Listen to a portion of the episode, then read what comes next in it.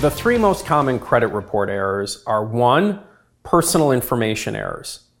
Personal information errors include incorrect name, misspelled name, or incorrect contact information. Two, mistaken accounts.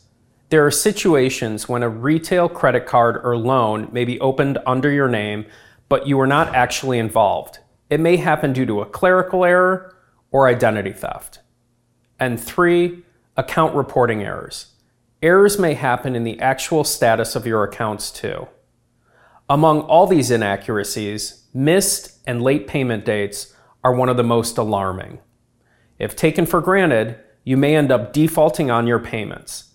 Even worse, these errors can cut back your credit report rating significantly. We've helped thousands of consumers with debt collectors and credit report problems. Contact Agruss Law Firm today to learn more about your consumer rights.